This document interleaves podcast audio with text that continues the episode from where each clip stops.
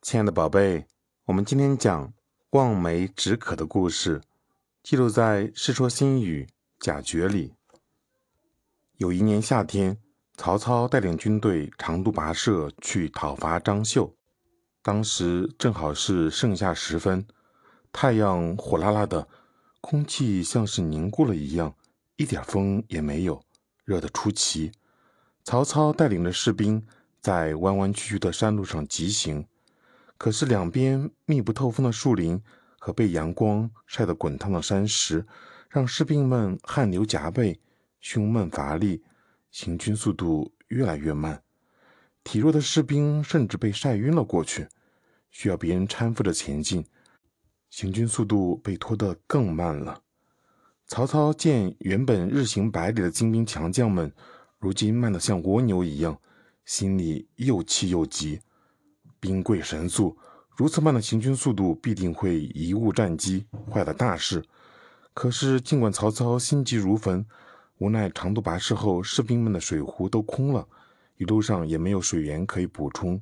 个个口渴难耐，行军速度根本就快不了。曹操便叫来向导，悄悄地问他，这附近有没有泉水？向导仔细想了一下说，山谷的另一侧有一个湖泊，但是绕路过去还有很远的路程。曹操听后摇摇头说，不行，那样的话时间根本来不及。曹操眉头紧缩，陷入了沉思，望着远处的树林，他突然计上心来，叮嘱向导说，我想到了一个好办法，但是你得配合我，不要多嘴，也不要说错话，如果扰乱了军心，我一定要杀了你。向导被吓得一个字都不敢多说。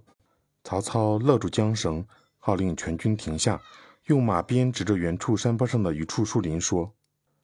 将士们，刚才向导说前面有一片梅林，那里的梅子又大又酸甜，极为解渴，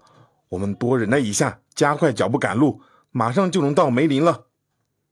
将士们一听欢欣雀跃，仿佛已经吃到了梅子一般，嘴里都充满了酸酸的口水，一下子斗志昂扬起来，步伐加快了很多。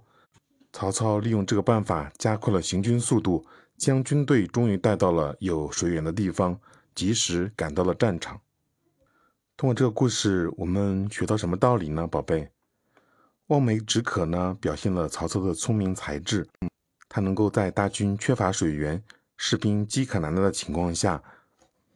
通过心理暗示来鼓舞士气，